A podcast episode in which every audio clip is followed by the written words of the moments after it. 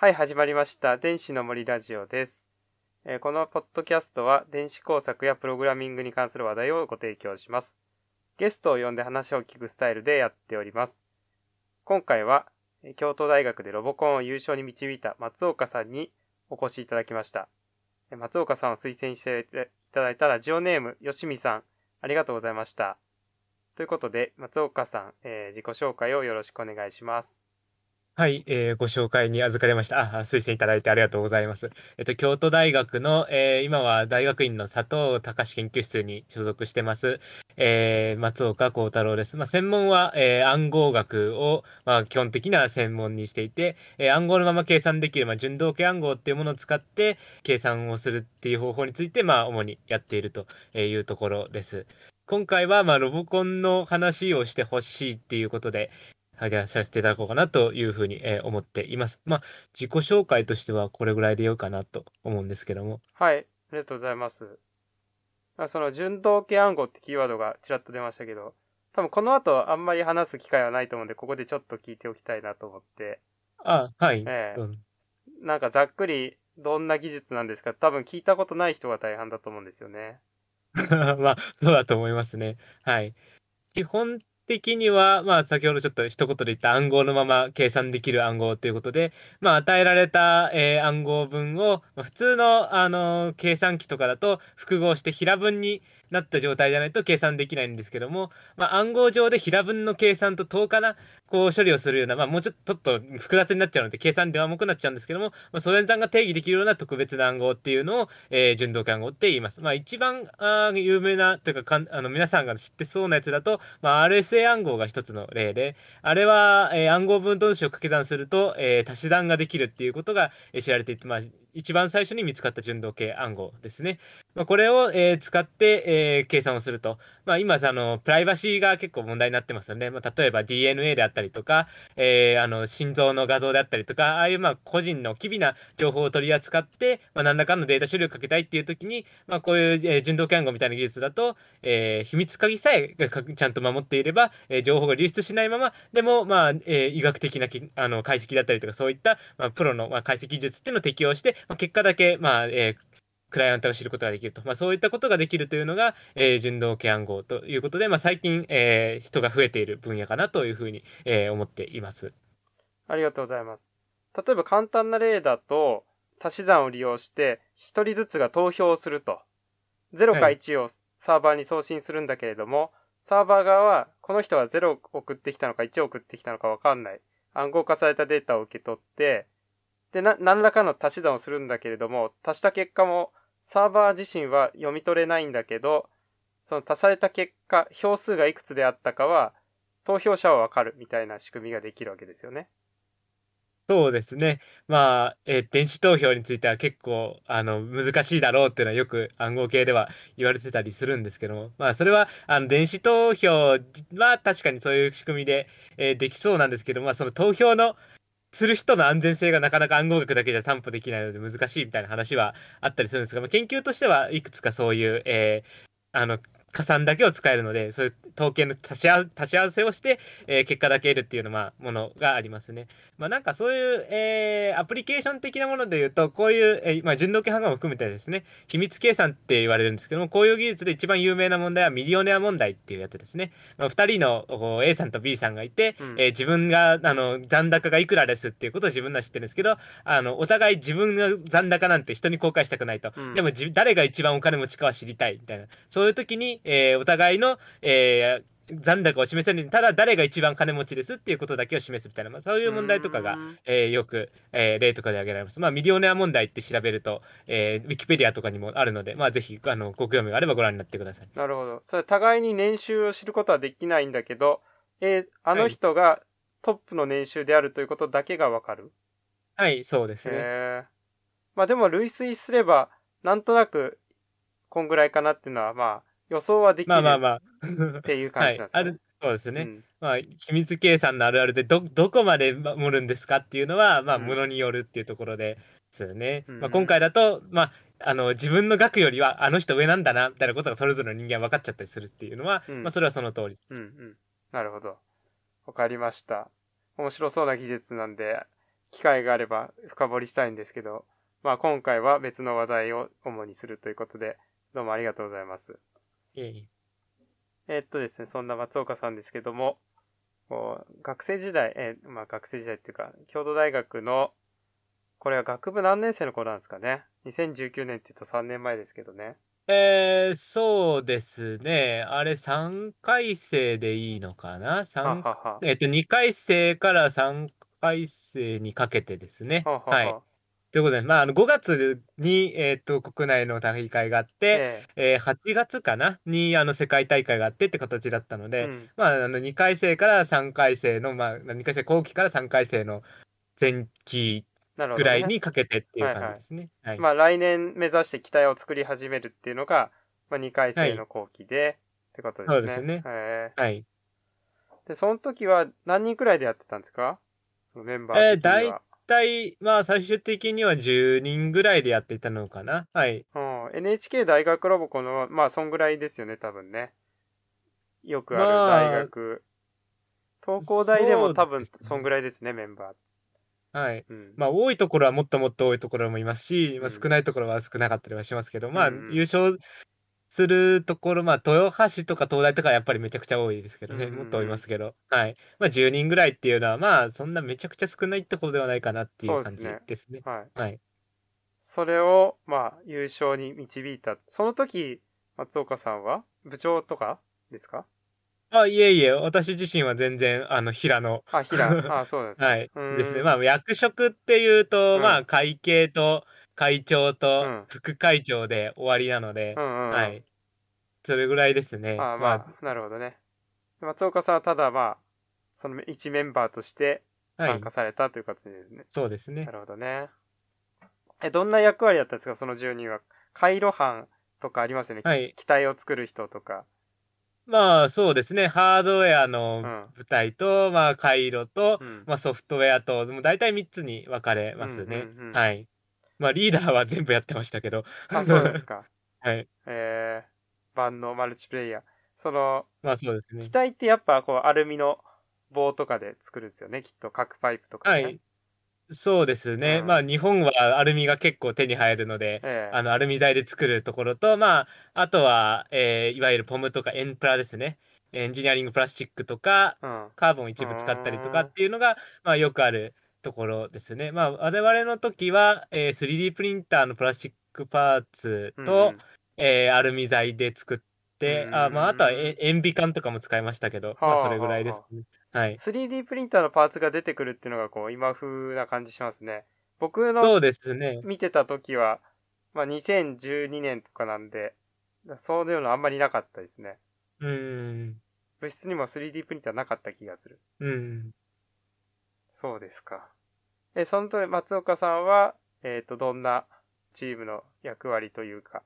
まあ、チームの中の役割は、まあ、私は結構、こう、外部との交渉とかが、まあ、メインでしたかね。うんうんうんまあ、もちろん、フィールド作ったりとか、まあ、アルミ削ったりの、こう、手伝いはしたんですけど、はい。まあ、具体的な設計っていう段階は、あまりやってなくって、うんまあ、その前のアイデア出しとか技術選定から、他の外部との交渉して、なんか物もをもらってきたりとか、そういうことを主にやってたなという認識うんうんうんですね。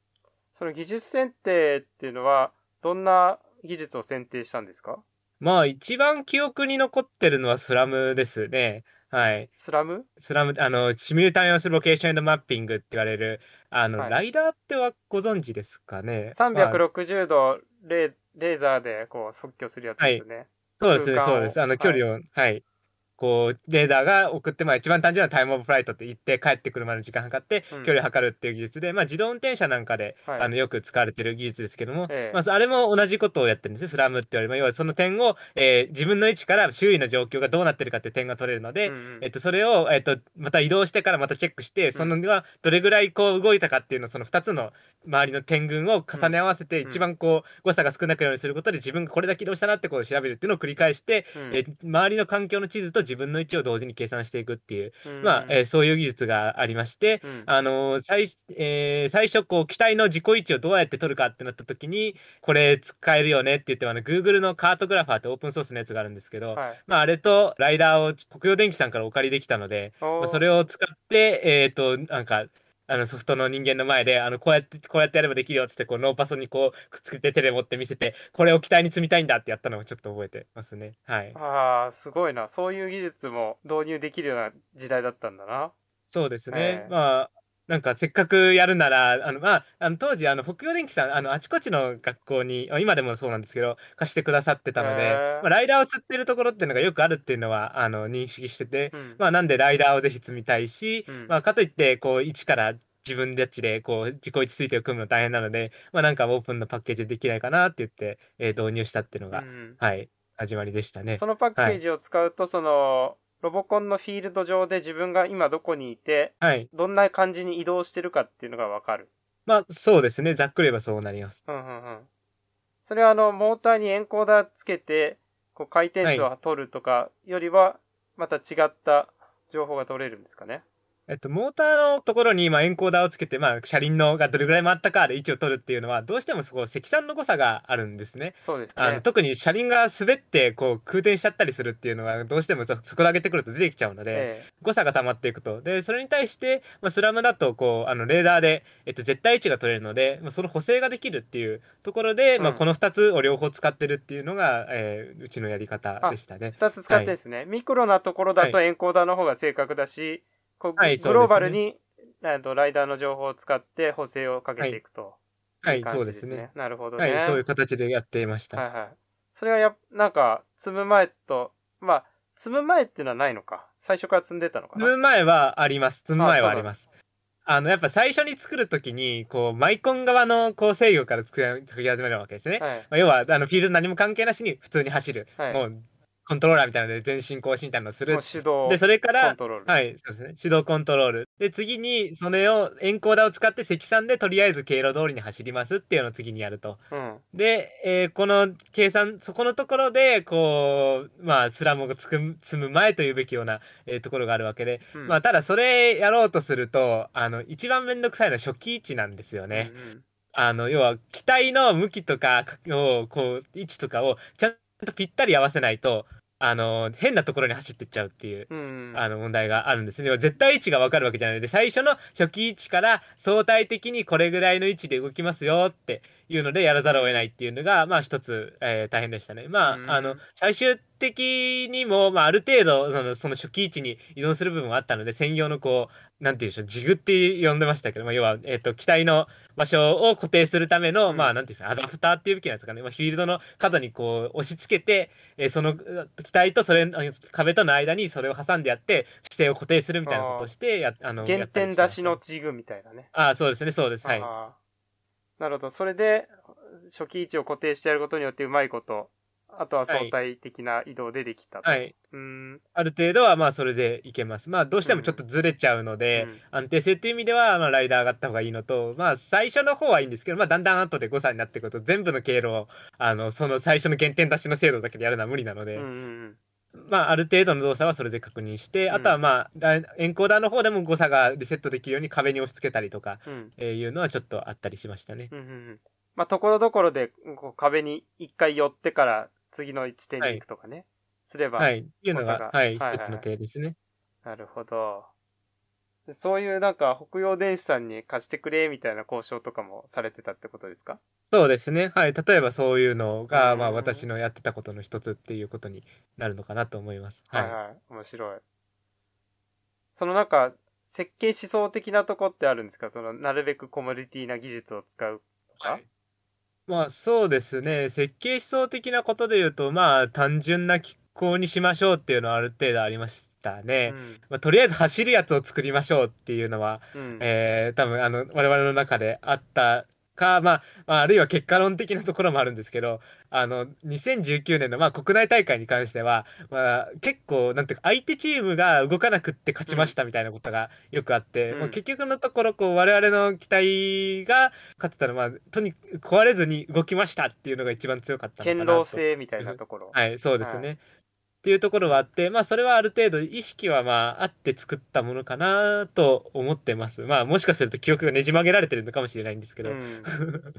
なんかその、とりあえず最初にマイコンでただ走るだけのものを作るっていうのを、はいで、それは多分、京都大学としては15年ぶりのロボコン参加で、誰もはい経験者がいなかったってところが繋がるんですよね、きっと。まあそうですね。他のところみ,、まあ、みたいに積み重ねがあるわけではないのうで、ん。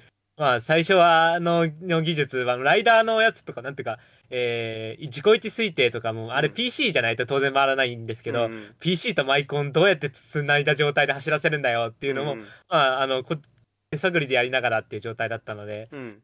まあそれ以前の技術でとりあえずできるところとして、まあ、マイコンでだけで走るところから始めていってっていう、まあ、本当はもっともっと小さいあのロボット向けのやつをもともとリーダーがやっててあのトレーサーっていうこう、うん下にラインが黒いラインが引いてあってそれを早く辿ったらであのタイムアタックできそうみたいな競技あるんですけど、まあ、それをあのロリーダーがやってたんでそれの技術を転用して多分最初作ってたんだろうなと思います。はいはいはいはい。まあじゃあその、個人で蓄積したちょっとした経験はベースにはあったけど、はい、まあロボコンに出ようっていうのは15年分。大体他の大学さんだと年々やってるから、このそうですね。前の先輩が作ったすごい高性能なモータードライバーとか、はい。こう設計のノウハウとか、大はい体機体っていうのはこんな感じで作っていけばいいんだなみたいなこう、はい。新人の時にこう見て、なんとなく学んだ経験とか、そういうのがあるけど、うん一切ないわけですもんね。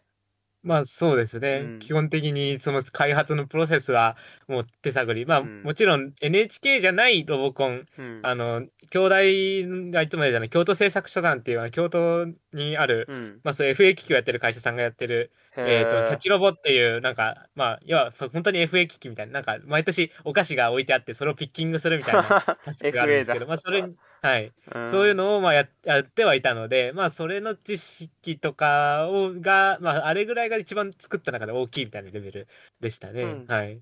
あ移動体ロボットのでかいのはやったことないなって言いながら、うんうんうんはい。やってたっていう状態です、ね。なんとなくじゃあ、まあ、ステッピングモーターの扱いとか、はい。まあ、そういうのは、ノウハウとしてはあるにはあってっていうことなんですね。はい、うんそうですね。あるにはあってっていう感じですね。でもそのうん巨大な機体を作って、まず機械的な強度を出すっていうのも大変だと思うし、はい。ある程度大きなモーターを使わなきゃいけないから回路が焼けるとか、そうですね。そういうのはあったと思うんですけど、はい未経験でどういうふうにノウハウを獲得していったかっていうのは気になりますね。まあそうですね。つまあモータードライバーで言うと、確実にでかいモーターを使わなきゃいけないっていうのは最初からあって、うん。まあ、できる限り強いモモーターを足回りに使えれば、まあ、うん。それだけ早く進めるわけだから、うん。まあ、勝率が上がるっていうのは、まあ、あの明らかにそうだったので、うん。私が最初にやそう、えっ、と、メンバーをまず集めるところの時に、うんえっ、と、友人の後輩が、あの、まあ、当時我々2回生だったので、1回生で入学してたうん子が、えーっと、まあ、もともとその高校でその友人とロボロボットやってたので、できるって聞いてたので、その人をスカウトしてきて、うんうん。で、その人に、あの、いや、もう1回生で入ってきたばっかなのに、うん。こう、まあ、ひどかひどいともひどいなと思う 今から思うと思うんですけど、あの、もうモタドラ作ってくれって投げて、はい。あの、ひえー最終的に出した要求が100アンペア流れるモタドラをどうにかして作ってくれってぶん投げて、うん彼にもこう、こういうモスフェットとか使ったら多分いけるんじゃないかって言って、ちょっと投げて作ってもらったみたいな、えーところから始めましたね。はい。あの、多分入部が、まあ4月、5月に入部して、はい。その数ヶ月後って感じですよね。そうですね。それで100アンペアのモータードライバーを作れっていうのは、はい。うんめちゃくちゃ信頼してないとできない荒技です。そうですね。あいうん、思い返すと、うん、結構な無茶ぶりだったんじゃないかなと思うんですけど、うん まあ彼は結局やり遂げてくれたので、まあ、それを使って足回りのモー。ター作ってってあのまあやっぱそこから始めなきゃいけなかったっていうのはありますね。モータードライバーなんてまあなんというか一度作ったら普通は使い回せるんですけど、うんあのそれまで作ってたモーターのドライバーだとチップ選定したの私だったからけどまあ10アンペアとかだったかな。まあ要はあのパッケージに1個でくっついてるモータードライバーを使ってたんですけど、うん。まあ、全然電流がどうしてもそのパッケージのこうピンの電圧の体制的に耐えれないので、うん。まあつ最初そこから作るところから始めましょうねっていう状態だったっていうのは、うん。まあ大体どこの大学さんもモータードライバーを自前で作るっていうのから始まるっていう形でしたね。うん。うん。100アンペア、やっぱピークでそのぐらい出るんですね、でかいモーターだと。まあそうですね、ピークではそれぐらい、まあ、あの、なんていうか、カタログスペックで、それぐらい出うるので、それで作ってくださいって言って作ったので、うん本当に100アンペア出てたかは、まあ、わからないんですけど、うんうん。まあね、瞬時電流で行くかもしれませんもんね。へえ、すごい。いや、僕作れって言われても作れないですよ。100アンペアのモーターで。まあねなんか最終的に出来上がったらなんていうか導線あの電線の被覆を全部入れやって、うん。これをこうあの基板の上に直接ハンダ付けして、うん。まあ、それでちょっとでも抵抗を減らしますみたいなそんな状態で製造してました。ねあ普通のプリントパターンだと全く歯が立たないから、全く歯が立たないでしょうって言ってレジストを塗らい、ないパターンを作って、そうそこに導線を裸のまんまハンダ付けすると。ペタってくっつけて、はいはいはいはい。いやーどんどん気休めだったんじゃないかなという気もするんですけどうん。まああのそういう方法で作ってましたねあなるほどうんね。あの、電気工事みたいなところですよね。はいうん。まあそうですね本当になんかもりもりもりの、うんなんかすごい太い線が つけてみたいな感じでしたね。モータードライバーのプリントパターンが焼けるっていうのはかなり効くんで、はい。うん。ハンダを持っても意味なかったです。燃えましたみたいなね。はい。ハンダだけじゃダメなんだみたいな。導線をちゃんとやんないと。うん。へえ、そうですか。その、それまで部活ではちっちゃなロボコンとかやってたにしろ、NHK 大学ロボコンは参加してなかったわけで、なんでそこにはい挑戦しようと思い立ったんですか、その代で。まあそうですね。まあ基本的には、まあ当時のリーダーと、彼副会長だったんですけど、と、まあ一個上の先輩が、はいまあ、あの、やろうって言い出したんですけど、それはその5月の国内大会があって、まあ、あの当然みんなロボコンとか好きなので、うん。まあ、学生ロボコン見てたんですけど、うん。まあえーその2人が見ててあちょっとやりたいねって言ってて、うん。で8月ぐらいに、えーその世界大会があって終わった時にいややっぱここで出ないとって言い出して、うん。あの2人がややるって言い出してまあじゃあそんなにやる気ならややるって言ってこう同期がこう集まってあの真面目に検討したっていうのが始まりですね。あまあ、ほとんどこのあの2人が言い出さなかったら多分やらなかったでしょうね。はい。じゃあ熱量があって、それ出たいなと思ってる、まあ数人がいて、うん、そこに引っ張られていったという感じですね。そうですね、うん基本的には本当にそういう形だというふうに認識してます。い。や、でもそれでみんなをまとめて、やり遂げて、しかも初出場で優勝するっていうね。はい。えー、すごいですよ、本当にね。いやー、本当いや毎、年やってても優勝できないんですから。まあそうですね。うん。ノウハウがね、ちゃんと連綿と受け継がれてるような部でさえ優勝できませんからね、なかなか。はい。うん、すごい。いや、ちゃんとこうな、なんていうの、理論的に攻めたっていうのもあるんでしょうね。こうんう、もちろんでかいモーターを使う方が有利だっていう直感とか、そのちゃんとカタログスペックでちゃんとしたモータードライバーを作るっていう、こう、きっちり作るっていうところとか、なんかそういうの、こう、初年度とかだと適当に作って本番で焼けるみたいな事故がありそうですよね。うん。うん。連戦してたら熱くなりすぎてみたいな。はい。はい。みたいなのは、まあよくありそうな話では、まあありますね、う本当に。ちょっと話のテイスト変わるんですけど、2019は年いのロボコンっていうのはどんなルールだったんですか、はい。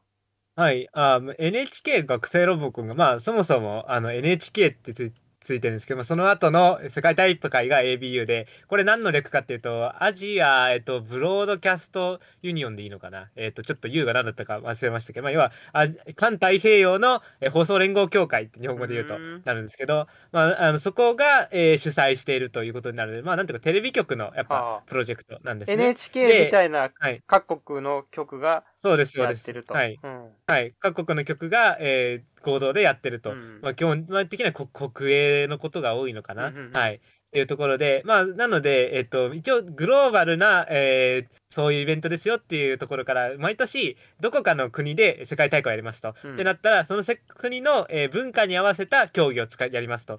いう形に、えーなっていて、うん。で、えー我々の時はモンゴルだったので、うん。そのモンゴルの、えーは、まあ、騎馬民族ですよね。うんうん。あの、の伝令の、えーやつを模擬するっていうのが、えっと、はい。え手紙を持った人がこう、あの、次の人に次の人に行って渡していく、まあ、駅伝ですよね。別の言い方すると。を、えー模擬した、えー試合ということで、うんえっと、機体2つ用意して、うんその2つでリレーをして、まあ、あの、障害物的なものもあるんですけど、それでゴールまでたどり着くっていうのが、まあ、大筋の、えー流れになっています。うんはい。。なんかオブジェクトを受け渡すんですか？期待感で。はい、そうですね。うんあの、オブジェクトもなんか、あの、金色の、あのーなんて長方形の角を取ったようなや薄い板みたいな感じなんですけど、うん。まあ、あのゲルゲっていう風にえー言われてるそれはあの、うん。モンゴルのちゃんと伝統的なあれでその伝令の人が持ってた身分証ですね、それを模擬したあのものをロボット間で渡すっていう風に、えーなっていました。はあ。で、そのロボット同士はなんか障害物で隔てられてて、容易には渡せないような感じになってるんですか？タスクが1個えプラスであって、えーっとまあ社外っていう風につ言われてたんですけど、うんまああの発泡スチロールの塊なんですけど、うん。まあえっと社外っていう言葉の元々の、えー由り由来は、うんえーっと羊かなのえーっと骨をサイコロにしているっていうへ歌っていう文化があって、まあ、その形を模擬した発泡スチロールの塊があってこれを、えー投げて所定のところに、えー入れてやって、うん。で、まあ、サイコロなので面が決まっててこの面だと何点っていうのがあってそれが一定以上以上の点だと、えー次のやつがスタートできるっていうような形になってて、えーなので、えーと渡すところはまあそんなあの複雑なところじゃなくて本当に次の機体が止まってるのでそこからちょっとアームが出てるのでそこに渡すみたいな形でいいんですけど、まあ、うんその後のタスクもクリアしなきゃいけないっていう形にはあはあなってました。はい。でも、その、サイコロを振って、その目ははい制御できないですよね、サイコロだから。何回も振るんですか？あ、えっ、と、目はある程度制御できるようにみんな頑張りまあ、す。そうなんだ。はい。あの、どういう風に投げるかは自由なので、うん。一番点が高い面がえちゃんと出るようにみんな頑張って調整するっていう。なるほどね。はい。ええ。結構本番だとこう、あの、フィールドの具合が違ったりしてん調整がずれるっていうのも、うんまあ結構あったりするんですけど、うんうん。はい。まあそこは頑張って調整するっていう形なるほどねでしたね。ええ。サイコロを制御して投げるんだ。はい、難しそうそうですね。乱数を制御できるとは驚きですね。あ我々のやつだとその社外ってやつをこう掴んで、うん。こうシリンダーでポイって直線運動で投げて、あの面だから最初の初期位置の面が上だと一番点が高いので、うん、うん。それでそのままうまく着地できれば、うんあの高い点が出るっていう、まあ、そういう一構造を切回転せずにそのまま着地すればいいと。はい、うん着地すればいいというところで、うんまあこれあの離すタイミングが悪かったりすると引っかかって回るので、うん。こういつもあのススーパースローのあの iPhone で当時、うんあのスーパースローのカメラがあったので、あれを使ってこう離れるまでの様子を撮ってああなんかちょっと早くできないみたいなことをやりながら ミリセック単位の調整をしてたんですよね。はいっていうのをやってましたねはいすごいすごい。そうか、そういう道具も使えるんだ。iPhone の。はいそうですね、うんまああれ便利でしたね、すごい。うんいろんな技術を総動員して作ってた感ありますね。ライダーにしろ、そうで iPhone のはい高速カメラにしろ。うーん。まあ一番やばかったやつはあの多分シリンダーなんですよねその投げる時のあさっき塩ビ使ってますって言ってましたけどどこに使ってたんですかっていうとこのシリンダーが塩ビでできてたんですあ。よ。あのなんかその最初にお話ししたあの一人先輩がやりたいって言い出したその先輩がなんかある日突然 Slack に動画を投げてきて、うん。何かと思ってみたらそのシリンダーの試作品がを起動してそれが飛び上がってあ大当てするみたいな動画が流れてきて、あなんか知らないうちにいつの間にかこんなものができてるって。塩ビパイプに圧縮の空気とかを流すんですか、はいそうですそうです。圧縮空気はペットボトルかなんかに溜めて気は体にするいそうですペットボトルで溜めてはい。ああ、なるで。流し込むっていう形で。うん。あの投げたいっていうのは投げたかったんですけどそんなに長いシリンダーがあのどうやって手に入れたらいいかわからなくって、この案やできたらいいけど難しいねと言ってたらその先輩がじゃあもう長いの作るっつって。長いって、そう作ったかっ。ていう。そう、はい。発泡スチロールのサイコロだから、はい。10センチ、20センチはスライドしないといけないってことですか？10センチ。えーとあれ機体80センチぐらいやったのかな？1メーターから80センチぐらいあの直シリンダーの長さがそれぐらい、うんうん。サイコロって言いましたけどあのサイズ的にはもう人間が抱えるようなあサイズですね。はい。あ、なるほあのど。模擬してるんですけど、まあ、ロボットなのであの、うんまあ、めちゃせっかくなんか結構でかい本当に機体と同じサイズぐらいの発泡スチロールの塊を投げるっていうもう形手で抱えてはい投げて何が出るかなとかやるサイコロみたいな感じですね。大きさねそうですそうですあの今ライオンのぬいぐるみが頭の中で出てきてますけど、あのはいあんな感じのサイズだと思っていただければなるほどね。はそれは大変だ。はいうん。そそれはシリンダーって言ってもね、なかなか市販品でないですよね。はい、うん。というのはちょっとなかったので、うん。まあ作ったんですけどまああれがこうぶどまりが悪いこと悪いことみたいなことだったので。何個かまああの製造するんですけど、ええ。あ当然塩ビ管のこう交差って結構大きいのであ密度が保てないんですね。空気漏れちゃうんですあ、よ。漏れたり突っかかたったりすると。はい、っていうのがあって、うん。まあそれであんまりまあ50%ぐらいかなって確か先輩は言ってたんですけど、まあ、あまりにもちょっと、あの、ぶどまりが悪いので、まあ、後輩たちには、いや、もう二度と作んない方がいいよっていうのが伝わっているっていうのが白物です。何本も必要だったんですか？えっと、実際に運用したのは2本ですけど、うんまあ予備が本当は欲しかったので、うん確か予備も一応1本か2本はあったかなっていうぐらいの、うんはい、状態でしたねじゃあ。5、6本作ったんですね。はい、そうですね。そうですか。なるほど。大変そうだ。でも楽しいですよ、そういうのね、作ると。はい。えいや、ああれはなかなかへえと思いました。作れるんだなーってなりましたからね。シリンダー作れって言われて構造があんまり思いつかないですもんね。そうですね。思いついたとしても、そのちゃんとね、でかいパイプ買ってきて切ったりするはいの大変だしね。はい、大変ですからね。うん。面白い。いや、なんかこう、すごい興味乗ってるんですけど、結構いい時間なんですよね。はい。収録の時間を見るとね。他に何か話すことありますって。うん、まあ、私の担当範囲で言えばお金の話をした方がいいのかなっていう気は。あ、お金の話？できます？はい。お金っていうか、まあ、ぜひとも言っておきたいことが一つだけあって、まあ、はいはい。結局人、物、お金なんですよね。何事もね。それはありまして、はい。まあ最初はじ、やりますっていう意欲はあったんですけど、じゃあ、お金、物どうするの？人はもうどうするのっていう状態から始まったので、まあ、人はまあ、あの、なんとか、えっ、と、同期もたまたま多かったですし、うん。あの、さっき言ったように、一個下の子も一人連れてきて、私の友人も巻き込んでっていうので10人ぐらいになったんですけど、はい。まあ、も、物とお金がまあ、困りどころで、あの、大体、100万ぐらいい必要なんですよね。NHK 出ようと思うと。あ、そうなんですか。どこ聞いても。はい。はなんで、そのお金をどっから引っ張ってくるんですかっていうのが、まあ、うん最初の問題で、まあ、最初の10万、20万ぐらいはもう一人ずつ何万か出して、確か、えー集めたんですけど、うんまあ、どうしても、それじゃどう頑張っても出れないっていうところで、うんうんまあ結局、えっ、と、こ区内に出るときには、あの、OB の方に寄付をいただいて、うんあの、やりましたね。うんあの、いや、本当にすごかったのが、ひ一人の方が、あの、50万ぐらい出してくださって、あ、の。どっから、どっから出たんですかって聞いたら、うんいや、あの、ロボットの大会で、あの、今年2回ぐらい優勝したから、その賞金2回分の半分あげるよって言われて、あああ、す、こんなすごい人がいるんだなってなったのがありましたね。そういうなんかはいスーパーな先輩がいたんですね。はい。えーっていうのがあって、まあそういう環境にも、あー恵まれて、まあ出れたっていうのが、まあ金の、お金の話は、まあ、えっ、と、国内はそれで解決して、はい。あの、あとはまあ高いセンサーとか、えっと、世界大会の時はパソコンもレノボさんからお貸しいただいてやったりして、えーあと大学、世界大会に出るっていうと、学校からお金が出るんですよね。それまでは OB さんからとかから 頑張ってやってたんですけど、うんそこの旅費とかは出してもらって。大学。はい。ははい。っていうので、まあ、出れたので、まあ、国内さえ乗り切れば、あの、まあ、優勝するの自体が難しいんですけど、まあ、そこから先は、あの、助けてもらったっていうのはうんうんうん。ありましたね。い。うんうん。というのが、まあ、お金としてあって、で、物が、これ、あの、機体の方はまだいいんですけど、うん。一番問題なのが場所で、うん。でっかいロボットを作ったことがあまりなかったので、どこで動かすんだっていうのが、うん。基本問題になって、1ミ10メーターかけ5メーターかな、それぐらいの場所がないと、うん。あの、自分の競技する部分だけでも作るのができなくって、うんうんうんまあ、最終的にどう解決したかっていうと、えっと、うちは、あの、屋外でロボットを走らせるっていうので、うん。えーやってました。あ。近くの、えっと、物質が入ってるところの塔の屋上を、あの、昼間は、えっと、通行路になってるんであんまり使えないんですけど、まあ、夜になったら誰も使ってないので、もううんうん基本夜中にこう、やるっていうので、そこで作業するっていうので、やってましたね。あ、あ、そうなんいですね。やはい。物っていうか場所で？場所ですね。はい。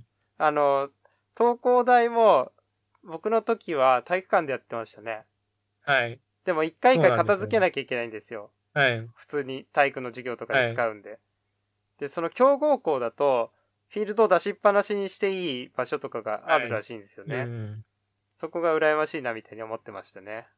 はい。うんもうそれは本当にそうですね。うん。いや、お屋外でやるので、あの、本当まず下に敷くものが、だベニヤ板が何枚あったのか、40枚ぐらいあったのかな、うんうんを毎回引いてうん戻してっていうのを繰り返してたので、まあ、ひ出すのも、ちょっと片付けるのも結構時間かかるっていう。はいそれだけでね、一仕事ですよね。はい、一仕事ですね。あと、ほほんと困ったのが外だったので、あの、光が当たると反るんですよ。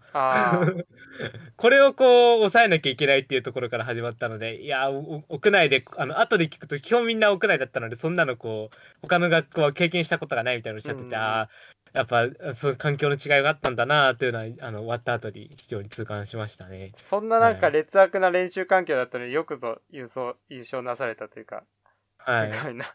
その100ていうのは万円が必要っていう話ですけど、おもしはい。貴重なデータだと思いますね、割とね。はいそんだけ必要なんだ。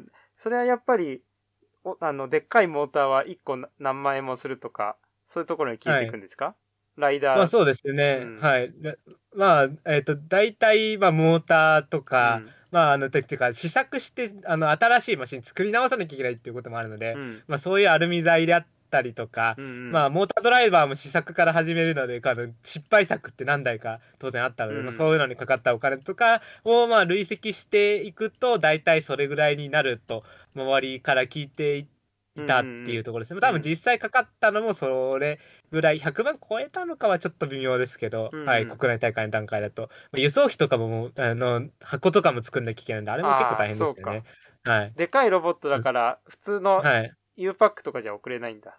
ああ、そうですね。全然全然。うん。あの国内大会に行くときそうその箱作るだけでもなんか結構い徹夜とかして作りましたね。はい、あのヤマトのあのトラックがやってきてそこにこう他の、えー大学と一緒のトラックでこう乗り詰め込んでええ東京まで運ぶみたいな形でしたね。なんかその、の、順繰りに来てくれるんですか？あそうですねそうですね。うんはい、乗り合いバス的な感じで、こう、ヤマトさはい、んがっ。ていうような感じで、はへー送りつけてロボコン専用の、はい面白いい、ね。はい、瓶を出して、はい、そうか。箱作るだけでも一大制作物なんだ。そうですね。面あれも、いやど、どうやって作るんだって言いながら、まあ、あのそういうの作ったりするのは私の担当でしたね。うん。はい。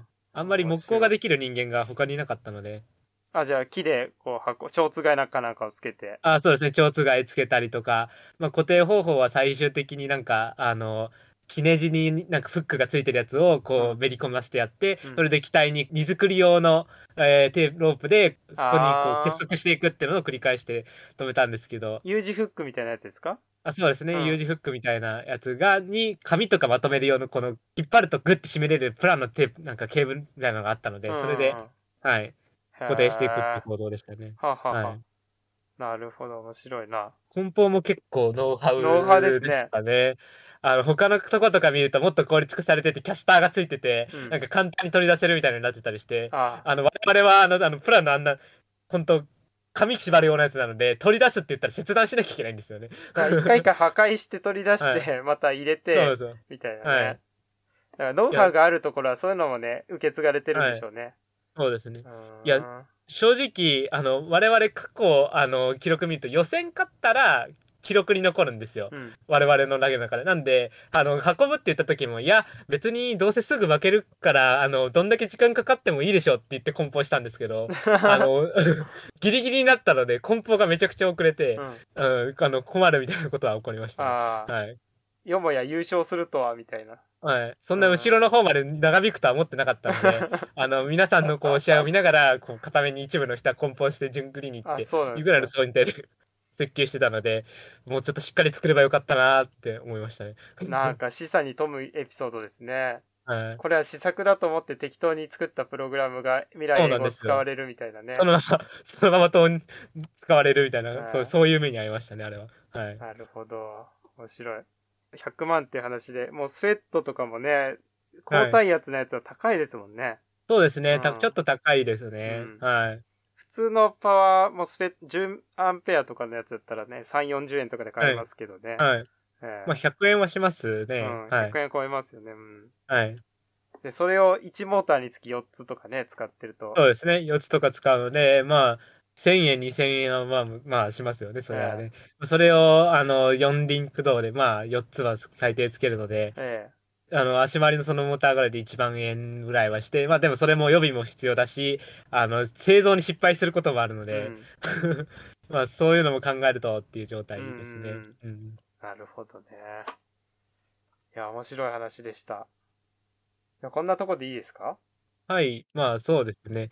聞いている方が面白いと思っていただけるかはわからないんですが、まあ多分刺さる人はいる話題なんじゃないかなと思って。はい。はい。ではこれで、えー電子の森ラジオ終わります。どうも皆さん聞いていただいてありがとうございました。さようなら。さようなら。